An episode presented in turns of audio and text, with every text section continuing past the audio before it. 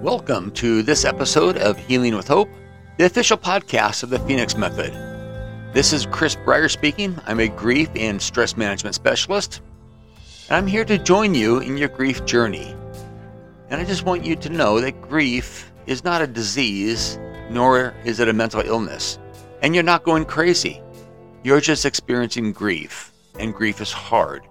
So let's try for some survival techniques as we talk about the basics of grief on this episode of Healing with Hope. You know, many years ago, I had somebody talk to me about the two rules in life. And these are rules that nobody ever went over with us, they were just there. Rules we are forced to live by. Rule number one is that everybody dies. The question is, is that such a bad thing? In Tibet, they refer to death as the dawn between two days. And the Mother Teresa said that life is full of achievements, and death is one of those achievements. Socrates said, To fear death, gentlemen, is no other than to think oneself wise when one is not, to think one knows what one does not know. No one knows whether death may not be the greatest of all blessings for a man. Yet we fear it as if we know that it is the greatest of all evils. Socrates had a lot of wisdom in that. We don't talk about death anymore. We don't prepare for it like our culture used to. Centuries ago, and in places in the world, like in Italy, for example, they still do this. They prepare for death. Here, we avoid it. We don't want people dying in our homes. We send them to the hospital to die. So we don't have to deal with it as much. Where our culture used to do it is that people would die at home. They would prepare the body for viewing at home. They would put the body in the parlor people would come by and pay their respects. On a lot of old homes, the front door is wider than what it is today because we were able to get the casket in and out much easier. So they would lay the body out in the parlor for people to come and see and pay their respects. We weren't afraid of death. We weren't afraid of dealing with death. We respected it. And then as society changed, that parlor in our home was no longer meant for a place for the dead or for death to take place. They moved it to the funeral home. The funeral parlor now does this. The funeral parlor is where we go and pay our respects to those that have died. But back at our home, the parlors became something that's no longer used for death, it's used for the living. It is now referred to as the, the living room, some place where we don't have to deal with death or talk about death. Rule number one everybody dies. Rule number two is that you can't change rule number one. So, what are we to do? There's a lot of things we want to do, we try to do. Society seems to restrict us. We want to cry, and then we're told, don't cry. We want to be angry, but yet we are taught to isolate and, and hold back our anger. We want to isolate. Sometimes we don't want to eat, or we want to eat all the time. And then there are those moments where we feel like we just can't sleep at all and then other times where we feel like we can't get enough sleep. Or we just want to self medicate ourselves just so we don't have to deal with the pain. Or we just talk about dealing with our pain and we never do. So we feel like we are going crazy. Folks, death isn't the greatest loss in life. It's what we do to ourselves. The greatest loss is what dies inside of us while we're still living. We talk about dealing with our grief and our emotions, and we don't. It's like we want to cross the ocean, but we just want to stand on the shore and stare at the water. Now, I understand grief brings a wide range of emotions. One moment we may feel like Eeyore from Winnie the Pooh. Other days we feel like Bill the Cat and we just want to scream over everything. It's a roller coaster ride for us. And even though you feel like you're going crazy, you're not. You're having a normal reaction to an abnormal situation. Your loved one being here is what is normal. They're gone. It's an abnormal situation. So you're having a normal reaction to this abnormal situation. So if you feel like you need to cry, cry. I encourage people to cry.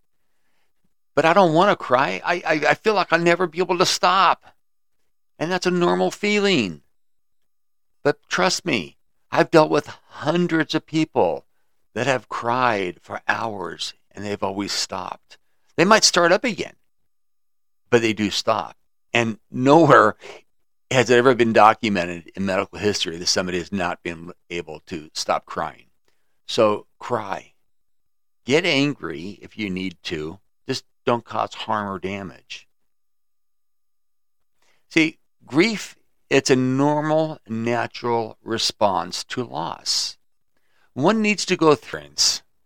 So it's not always a pleasurable experience, but it is a growth experience. Grief can follow a lot of different kinds of losses too.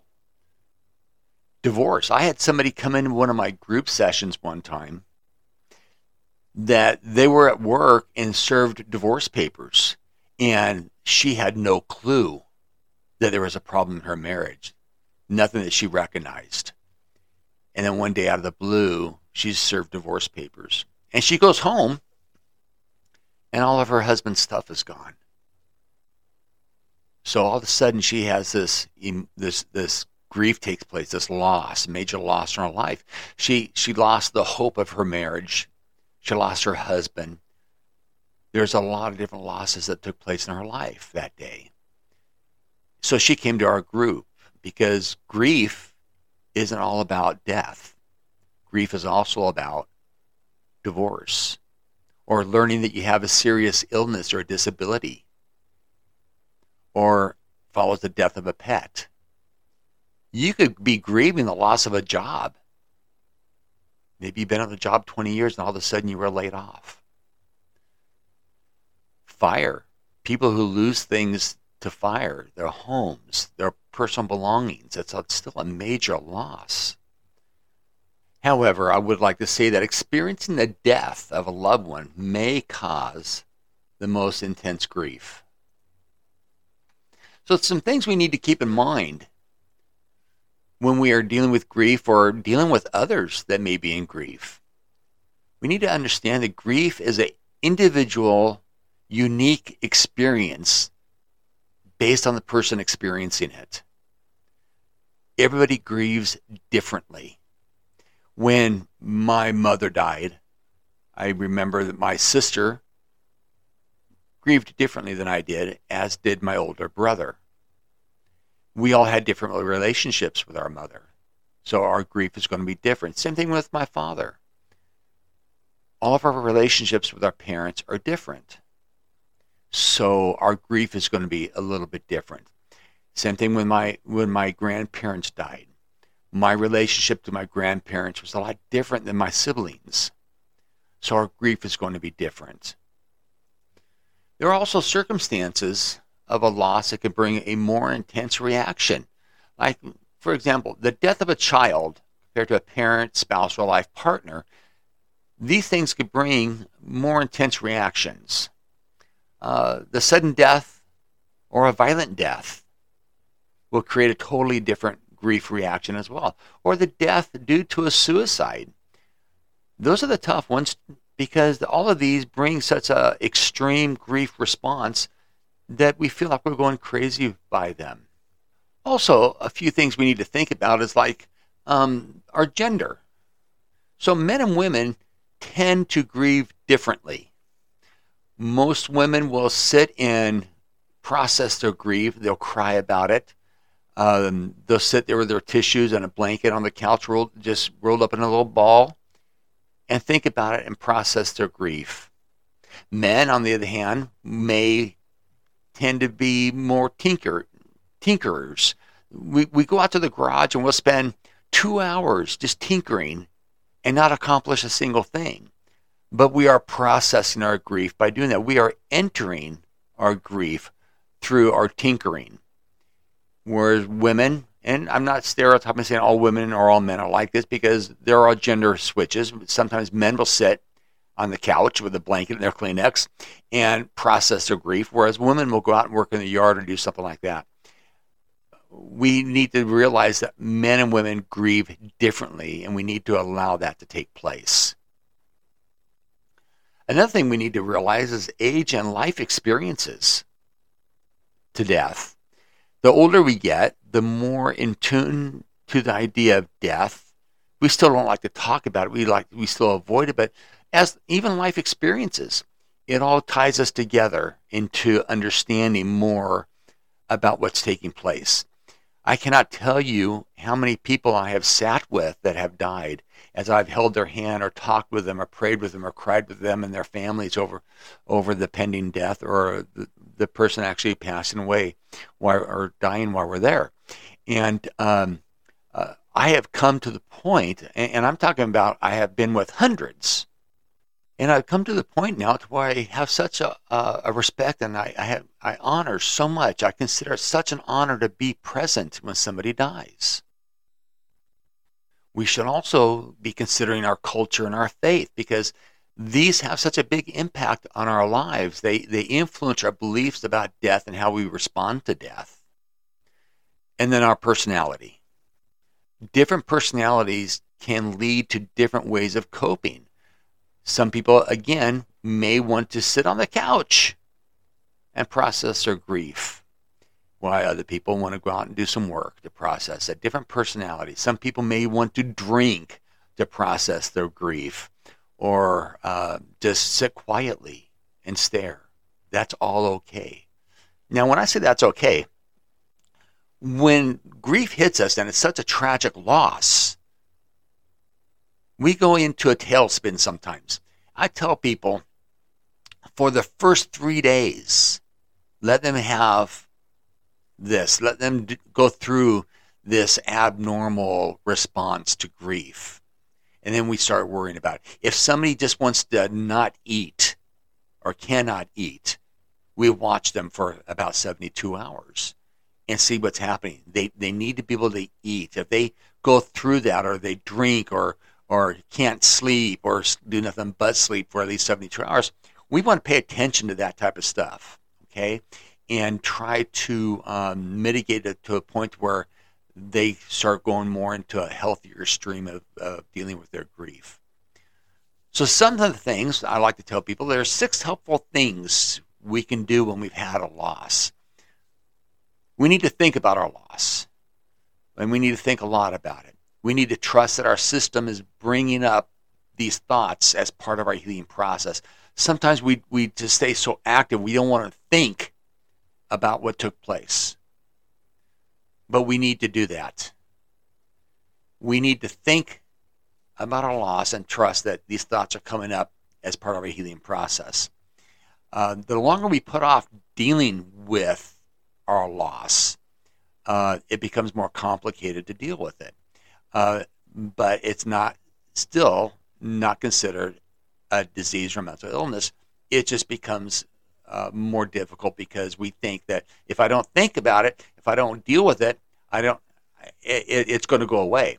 But it, it's like taking a shirt and wrinkling it up and sticking it in the back of your drawer for years and not thinking about it. And then one day you pull it out and there it is, just like you left it. But you still have to iron it. You still have to deal with it. Okay? Um, our grief does not change, it does not go away. We have to deal with it.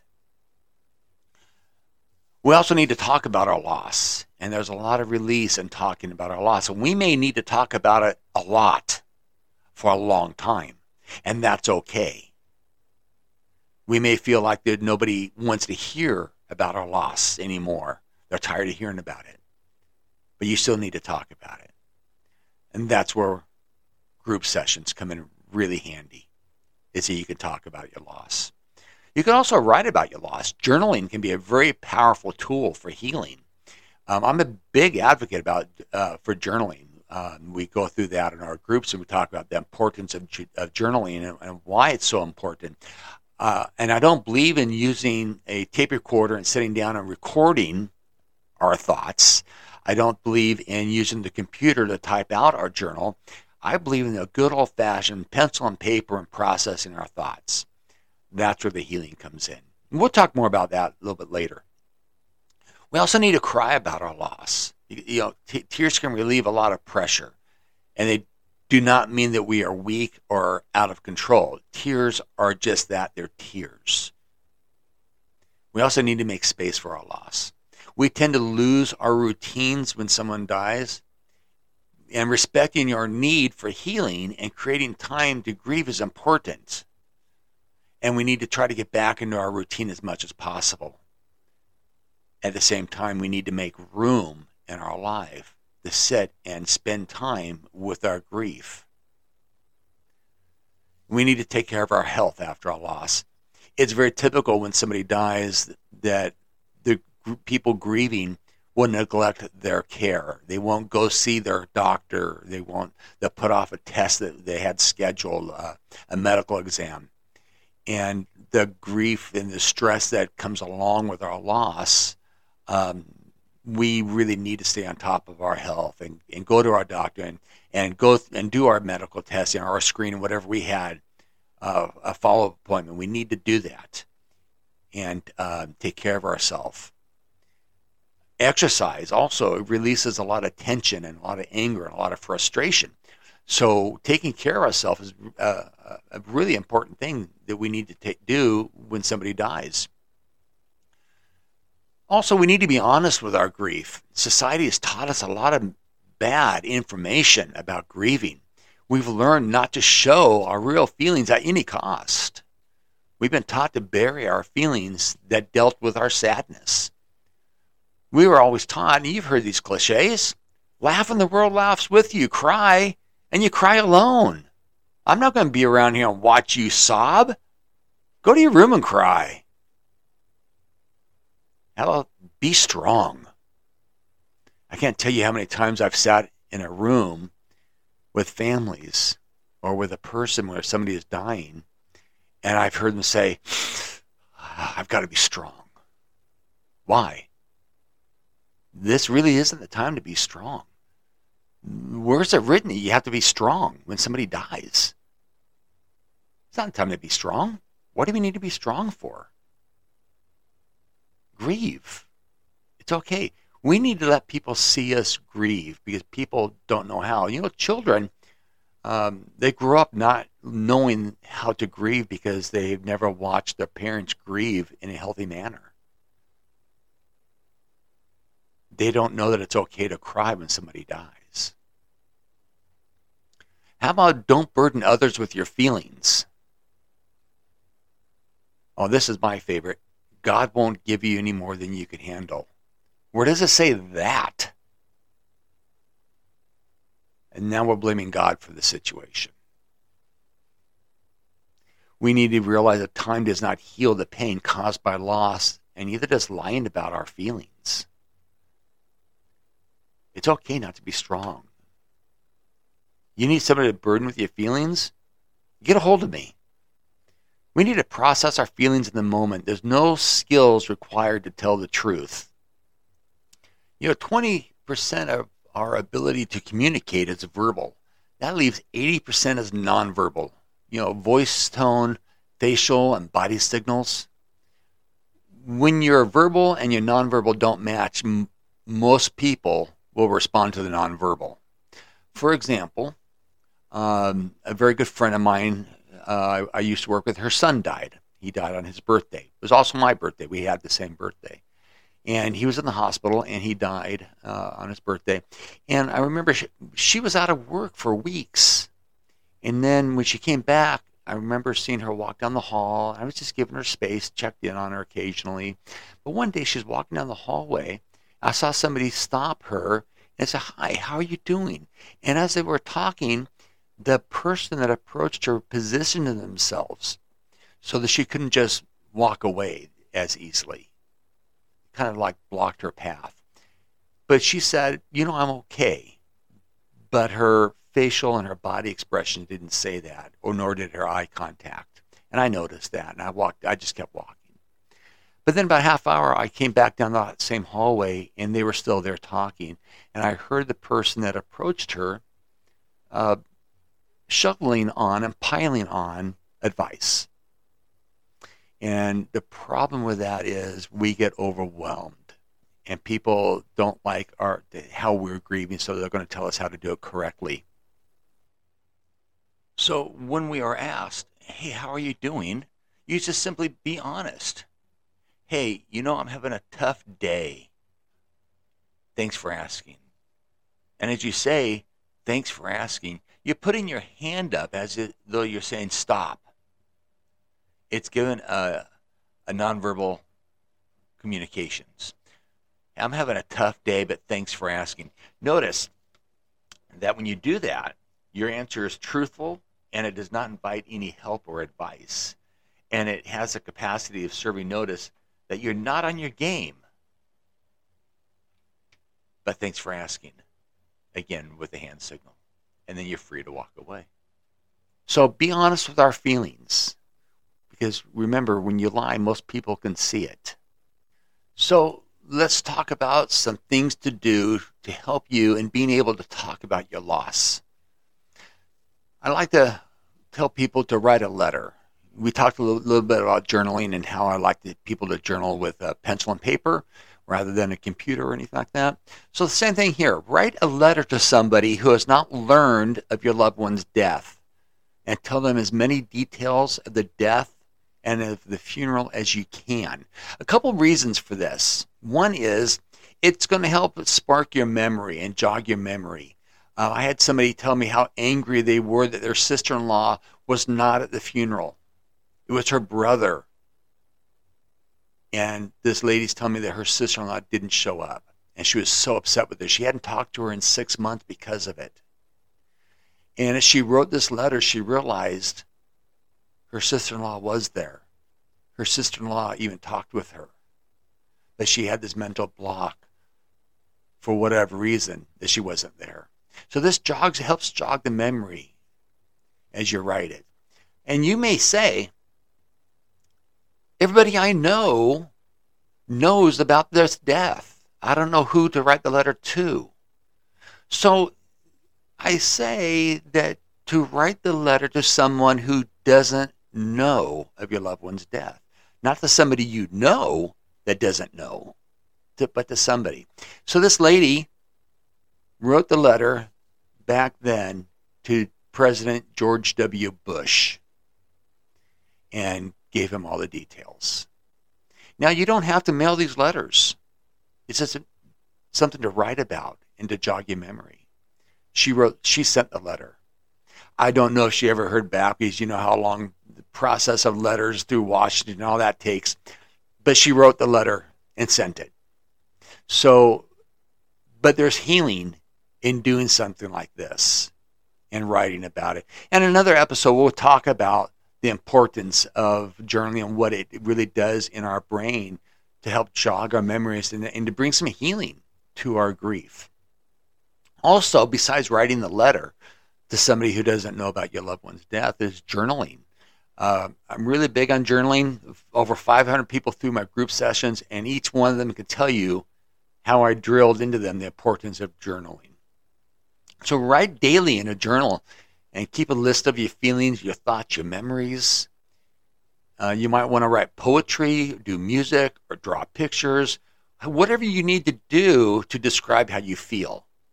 Uh, some people draw pictures with crayons because colors help them express their emotions.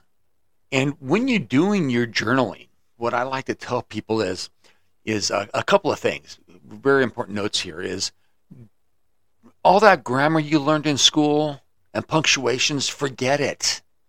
Just write to write. Don't worry about your grammar, your spelling, your punctuation, because when we start focusing on that kind of stuff, we we lose the emotion of what we're trying to do here.